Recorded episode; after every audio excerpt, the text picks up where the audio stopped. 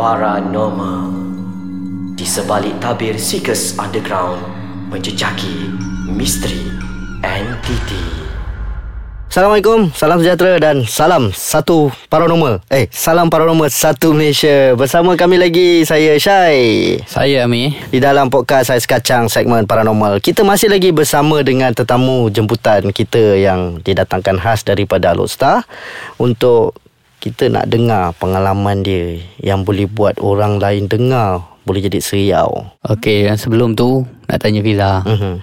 Minggu lepas Fiza cakap sebagai leader, Mm-mm. Fiza kena kenal karakter semua ahli-ahli grup Fiza. Ya. Okey, kita tahu Poseidon ni bukan satu grup yang kecil. Betul. Berapa besar Poseidon Fiza? Besar itu memang besar lah Sampai kan baru ni Event Legacy Paranormal mm-hmm. Dia tu salah seorang Daripada ahli Poseidon Datang Bersalam Kita sendiri pun dah lupa Dia daripada mana sebenarnya Jadi ahli dia berapa berapa ramai sekarang ni? Lebih kurang Dalam uh, 150 orang 180 orang macam tu lah Yang berdaftar Dan yang tak berdaftar tu ramai Ramai Yang pernah follow kita Untuk Story Untuk Sesi lokasi apa semualah. Apa semua Mhm. kan Dan dengar khabar Poseidon ni ahli dia bukan setakat kat seluruh Malaysia saja kan. Dia Singapura pun ada kan. Ya Singapura pun ada Singapura ada berapa ramai? Singapura tak ramai sangat lah sebab uh-huh. sebab kami sendiri pun belum pernah lagi berkesempatan untuk turun ke Singapura. Okey. Mhm. Dalam belum sampai 10 orang macam tu lah. Okay. Berapa lama dah yang Singapura ditubuhkan? Sejak 4 tahun lebih masa dia orang masing-masing study dekat Alostar. Oh, okey. So maknanya diorang ni memang satu grup yang dah ditubuhkan ni dekat Singapura ni and diorang ni juga yang study dekat Ya. Kedah. Ya. Oh okey. Jadi satu benda yang cukup berat kan nak kenal karakter satu-satu Hmm, tu bila kita buat aktiviti. Hmm, betul. Macam mana Fiza handle eh? Handle tu memang susah lah nak handle. Tapi lama kelamaan benda tu dah jadi macam satu kebiasaan lah. Hmm, So kita boleh lah. Boleh handle lah benda tu. InsyaAllah. betul-betul bersifat keibuan lah. Jadi kita teruskan dengan pengalaman Fiza. Nak tahu pengalaman yang macam mana tu? Dia sebelum-sebelum ni kita orang cerita tentang pengalaman-pengalaman yang Uh, kita orang ada bagi topik-topik tau sebelum-sebelum ni macam topik uh, dipedaya topik yang macam apakah pengalaman yang buatkan kita orang rasa nak berhenti daripada menjadi seorang penyiasat uh, so kira Saya pun pernah pengalaman rasa macam tu. Ah, so kita nak dengar pengalaman-pengalaman yang tu dan pendengar-pendengar nak dengar pengalaman-pengalaman yang orang kata apa orang luar dengar dia seriau dia dia terus macam takut and dia, dia terus boleh fikir kenapa dia orang masih buat benda ni lagi ah kita masih lagi teruskan benda tu Okey, saya sebenarnya dalam keberanian, ketakutan saya ada. Sebab sifat ketakutan tu semua orang ada kan. Betul. Benda, tu. benda yang paling saya takut sekali apabila saya bersendirian. Okey Itu adalah paling yang saya takut. Contohnya saya drive seorang-seorang malam-malam. Mhm. Ataupun saya duduk dekat rumah saya malam-malam. Sebab tu saya saya jarang buat benda tu. Oh. Macam mana pun saya mesti akan cari teman. Kan? Okey. Sebabnya saya pernah dengar satu bisikan ni, saya tak pasti bisikan tu daripada mana. Hati-hati bila kau bersendiri. Okey Ah, Dia macam dengan satu benda yang dipesan untuk saya. Aha. Sama ada benda tu daripada unsur yang tak elok ke ataupun yang elok ke, saya tak tahu apa makna dia. Mungkin saya fikir yang tak elok dia anggap saya ganggu dia dan dia dah bagi amaran amaran Ah. untuk saya hati-hati bila maksudnya bila hang sendiri tu hati-hatilah. Ha. Hmm, maksudnya tak boleh duduk seorang-seorang lah. Ha, tak boleh duduk seorang-seorang lah. Jadi so far dalam dalam tempoh belas tahun 14 pengalaman tahun. 14 tahun pengalaman 14 Fiza tahun. ni kan. And uh, ada tak orang kata apa pengalaman-pengalaman yang uh, membuatkan orang kata apa Yang tak benda boleh yang tak boleh lah lupa benda yang tak sekarang. boleh lupa. Uh, tapi sebelum kita nak dengar cerita tu kita berehat dulu kita akan kembali selepas ni. Alright kita kembali Kita terus nak mendengar Cerita Fiza ni Kalau rasa panjang sangat Kita akan sambung Ke episod akan datang Kita nak dengar sendiri Orang kata apa Pengalaman yang boleh membuatkan Fiza Tak boleh lupa lah benda ni Mungkin boleh ceritakan dalam uh, Konsep Mengikut lokasi Aha. Ah. Yang paling Fiza ingat sampai sekarang. Okey, saya nak intro sikit. Kalau nak cerita pengalaman saya memang terlalu banyak. Pengalaman sebelum saya menjadi aktivis paranormal, start saya umur 13 tahun. Mhm. Sampailah saya bergerak aktivis paranormal dah 14 tahun. So mm-hmm. kalau saya bukukan rasanya dah episod yang ke-100. rasanya Betul, dah, betul, dah betul. lebih kurang macam Ah. Tamat Jalis punya episod Ah, kan. ah, ya. Okey, antara uh, pengalaman ini kita sebut pasal tentang lokasi kan. Mm-mm. Seingat saya ada yang saya tak boleh lupa dekat Istana Duka Terengganu. Ingat tak? Hmm. Kencana Dewi Okey sebagai volunteer kita. Hmm.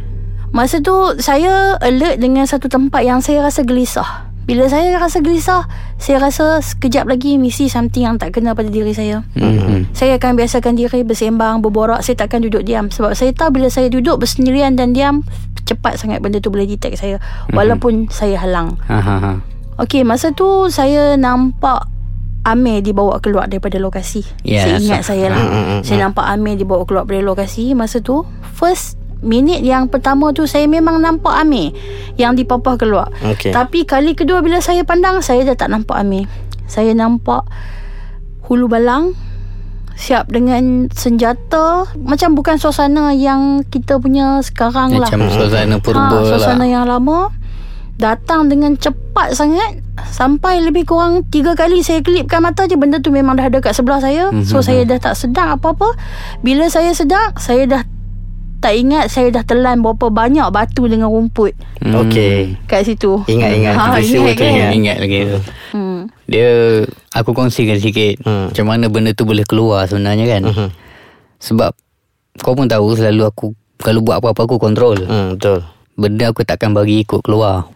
Tapi hari tu sebenarnya yang boleh bawa keluar tu sebab benda tu datang. Mhm. Betul-betul masa tu tengah melukis. Benda ni datang. Betul-betul berdiri depan aku. Badan besar lah. Hmm. Nak kata apa. Aku dongak nampak hitam je.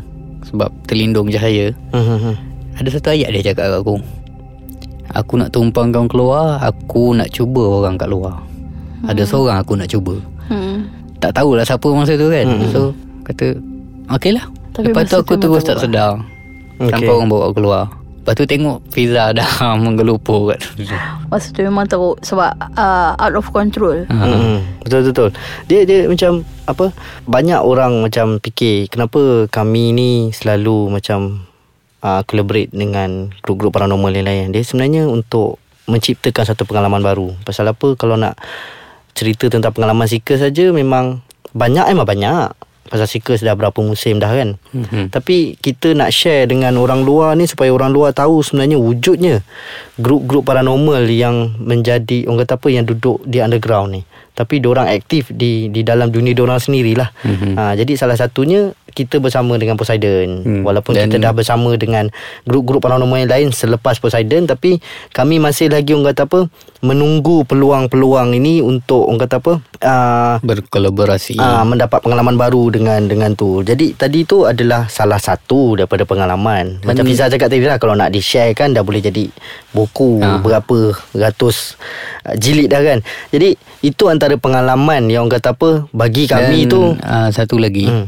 Tujuan kolaborasi yang Seekers buat dengan grup-grup paranormal lain ni Mhm. adalah ki- kita nak tonjolkan variasi cara yang digunakan Betul. untuk menyiasat Mhm. alam paranormal ni. Maksudnya bukan satu cara je, banyak cara. Hmm. Lain grup, lain cara dia. Betul. Ada grup yang kita orang kenal yang memang tak main benda-benda macam apa menjurus, main aura, ada yang betul-betul main dengan gadget saja yang memang percaya kepada sudut logik apa semua benda. Jadi benda tu men- mendatangkan satu colours di dalam orang kata apa dunia penjelasan paranormal ni. Jadi yang kita dengar tadi Fiza tu rasanya bau Alah ciput ah. Sikit ujung Ah, kuku kita nak kata. kita nak dengar Lepas ni mungkin kita nak dengar pengalaman orang kata apa yang boleh Fiza ceritakan uh, secara detail sikit supaya orang lebih faham daripada orang kata apa Contoh kalau dia ada episod tu daripada episod 1 sampai episod pengakhiran lah. Mm-hmm. Jadi orang boleh faham macam mana kejadian tu terjadi dan apa consequences dia. Orang kata apa lagi uh, mangsa jadi macam mana and apa yang dirasakan waktu itu. Mungkin pengalaman pertama Mm-mm. Pengalaman pertama Fiza Sebelum menceburi penyiasatan paranormal ni. Sebelum eh, menjadi aktivis Sebelum paranormal. menjadi aktivis. Okey, bermula daripada kisah misteri. Kalau dulu dekat Al Ustaz lebih kurang 17 tahun uh, sebelum tu memang ada gempak dengan cerita rumah terbakar, muntahkan batu, muntahkan beras kunyit yang pernah uh, kalau sekarang ni kita kata viral lah kan. Dulu Ya. tak ada viral kan. Yalah, Ha. Dulu tak ada Ha, yang pernah uh, hebah dekat Al Ustaz dulu adalah kes saya sendiri.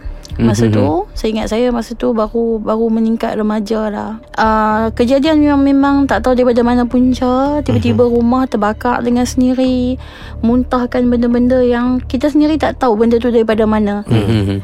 So pada masa tu permulaan lah menjejakkan kaki ke dunia paranormal. Permulaan mengenali kenapa benda tu terjadi pada kita semua. Hmm. Tapi still tak faham lah sebenarnya apa yang berlaku. Sampai ke satu tahap apabila kita boleh nampak sesuatu yang bila kita cakap dekat orang, orang tak nampak. Orang tak faham Orang tak tahu. Orang tak faham. Okey tak apa. Kita jangan prolong lagi cerita ni Pasal kita dah di penghujung episod. Kita akan bersambung cerita ni Di episod akan datang. So macam biasa Kalau ada sebarang komen Pendapat atau pandangan Boleh tinggalkan segala-galanya Di ruangan bawah ini. Dan kita akan berjumpa lagi insyaAllah Di episod akan datang Di dalam podcast Ais Kacang Segmen Paranormal